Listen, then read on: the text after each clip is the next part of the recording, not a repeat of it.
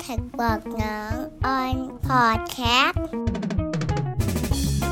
สวัสดีครับขอต้อนรับเข้าสู่ Tax บักหนอม on Podcast Season 3 ครับสำหรับตอนนี้เราจะมาคุยกันถึงเรื่องของถ้าเราจะต้องจ้างนักบัญชีเนี่ยเราต้องดูอะไรบ้างแล้วก็คิดแบบไหน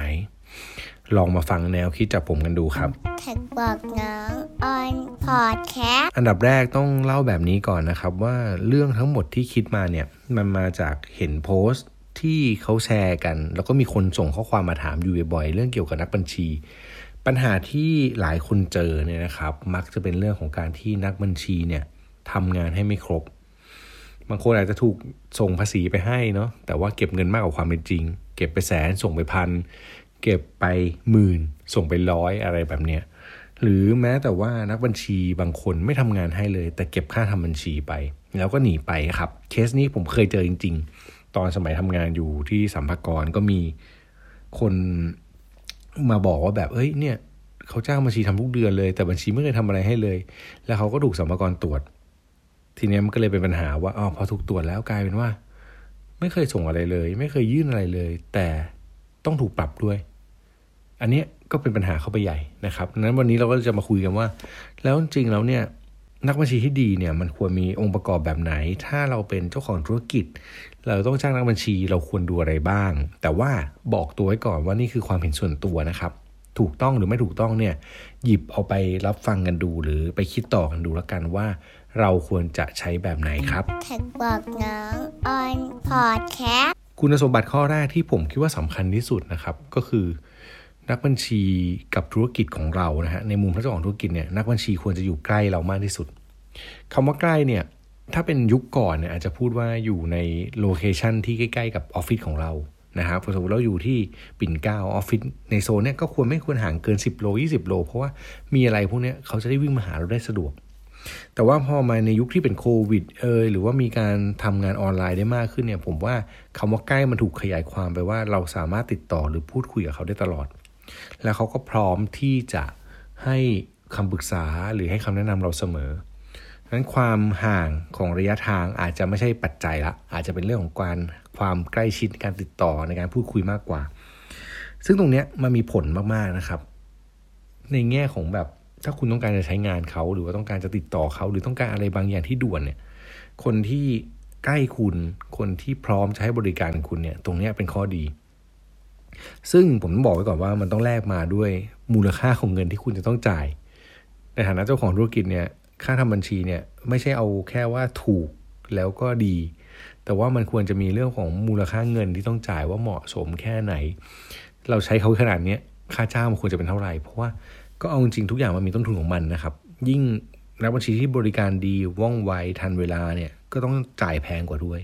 นั้นตรงนี้เป็นปัจจัยแรกที่ผมคิดว่าจำเป็นเพราะว่าถ้าเราเรียกใช้ได้ติดต่อได้พูดคุยได้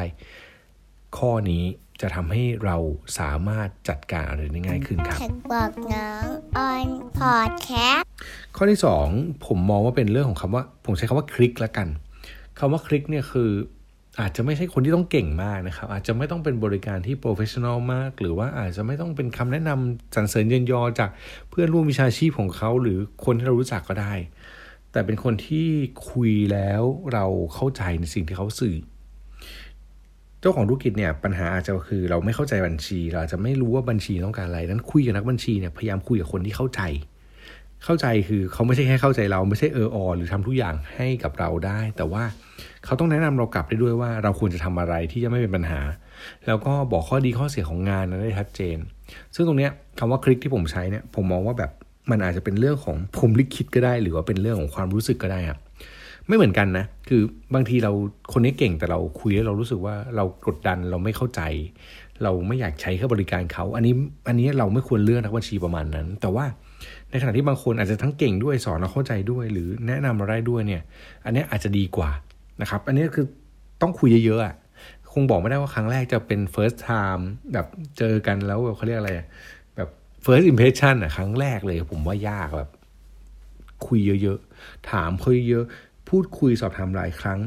บางทีมันมีความถูกจริตในบางเรื่องที่อาจจะไม่ได้เกี่ยวกันเลยเช่นบางคนอาจจะชอบคนที่แบบคุยครั้งแรกแล้วแบบพี่ไม่เป็นไรเดี๋ยวคราวหน้าค่อยมาคุยใหม่ยังไม่เก็บเงิน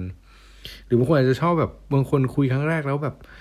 เข้าใจเลยพร้อมทำเลยอะไรแบบนี้ผมว่าตรงนี้จริตเราแต่ละคนไม่เหมือนกันนะนั้นเจ้าของธุรกิจเองต้องรู้จริตตัวเองว่าชอบรับบัญชีแบบไหนแล้วก็เราเป็นคนแบบไหนคือคำว่าคลิกอ่ะขยายความนิดนึงฮะคำว่าคลิกเนี่ยอาจจะเป็นเรื่องของการเสริมจุดอ่อนด้วยนะครับคือใช้ว่าเรามีจุดอ่อนอะไรเช่นเราเป็นคนเก็บเอกสารไม่เรียบร้อยเนี่ยนักบัญชีที่ดีอาจจะเป็นคนที่ช่วยทำให้เราเก็บเอกสารให้เป็นระบบมากขึ้นอะไรแบบเนี้ยก็จะเป็นประโยชน์กับเรามากขึ้นนะครับดังนั้นพยายามหาคนที่คุยด้วยอยู่ด้วยแล้วรู้สึกคลิกน่าจะเป็นประโยชน์มากกว่าแท็กบอกน้องออนพอดแคสต์ข้อสุดท้ายเนี่ยอาจจะเป็นเรื่องของคำว่าคุ้มครับคือเมื่อกี้ใกล้ไปละคลิกไปละสุดท้ายคือคุ้มคือ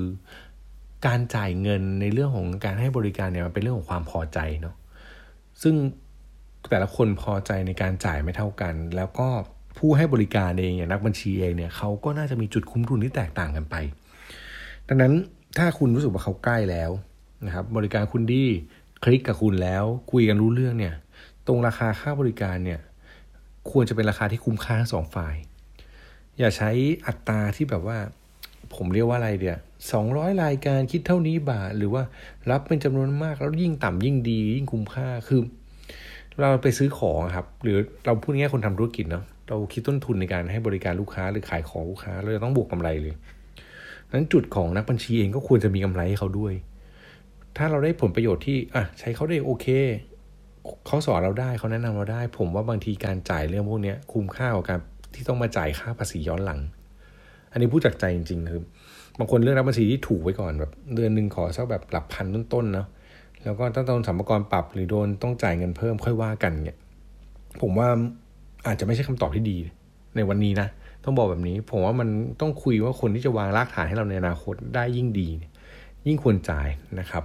แต่ปัญหามันเกิดอย่างนี้ด้วยในความเป็นจริงคือเราก็ไม่รู้ว่าราคาเนี่ยมันคุ้มค่าหรือเปล่าถ้าเกิดเราเป็นผู้ประกอบการมือใหม่ที่ไม่รู้เลยเพราะไอ้ที่พูดมาทั้งหมดเนี่ยมันเป็นความรู้สึกหมดเลยนะมันวัดด้วยตัวเงินวัดด้วยภาพไม่ได้ซึ่ง